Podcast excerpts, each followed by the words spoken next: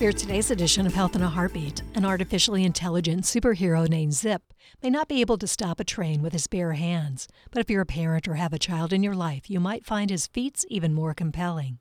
He can help children develop self awareness, manage their emotions, and turn their negative self talk positive. If they play sports, Zip can help there too. University of Washington researchers created an app aimed at helping children hone skills like emotional management and self awareness. For now, the app is still a prototype, though the scientists expect to release it in the future. The researchers say their educational chatbot app is needed because positive self talk has a range of benefits for kids from boosting self esteem to lowering depression risk. Children's television programming has long been helpful in teaching academic and emotional skills, the researchers said, and they wondered if an app could do the same. There is scant research that looks at how interactive chatbots can help children acquire and improve social and emotional skills. So, after creating self talk with superhero Zip, the research team set up a quick study.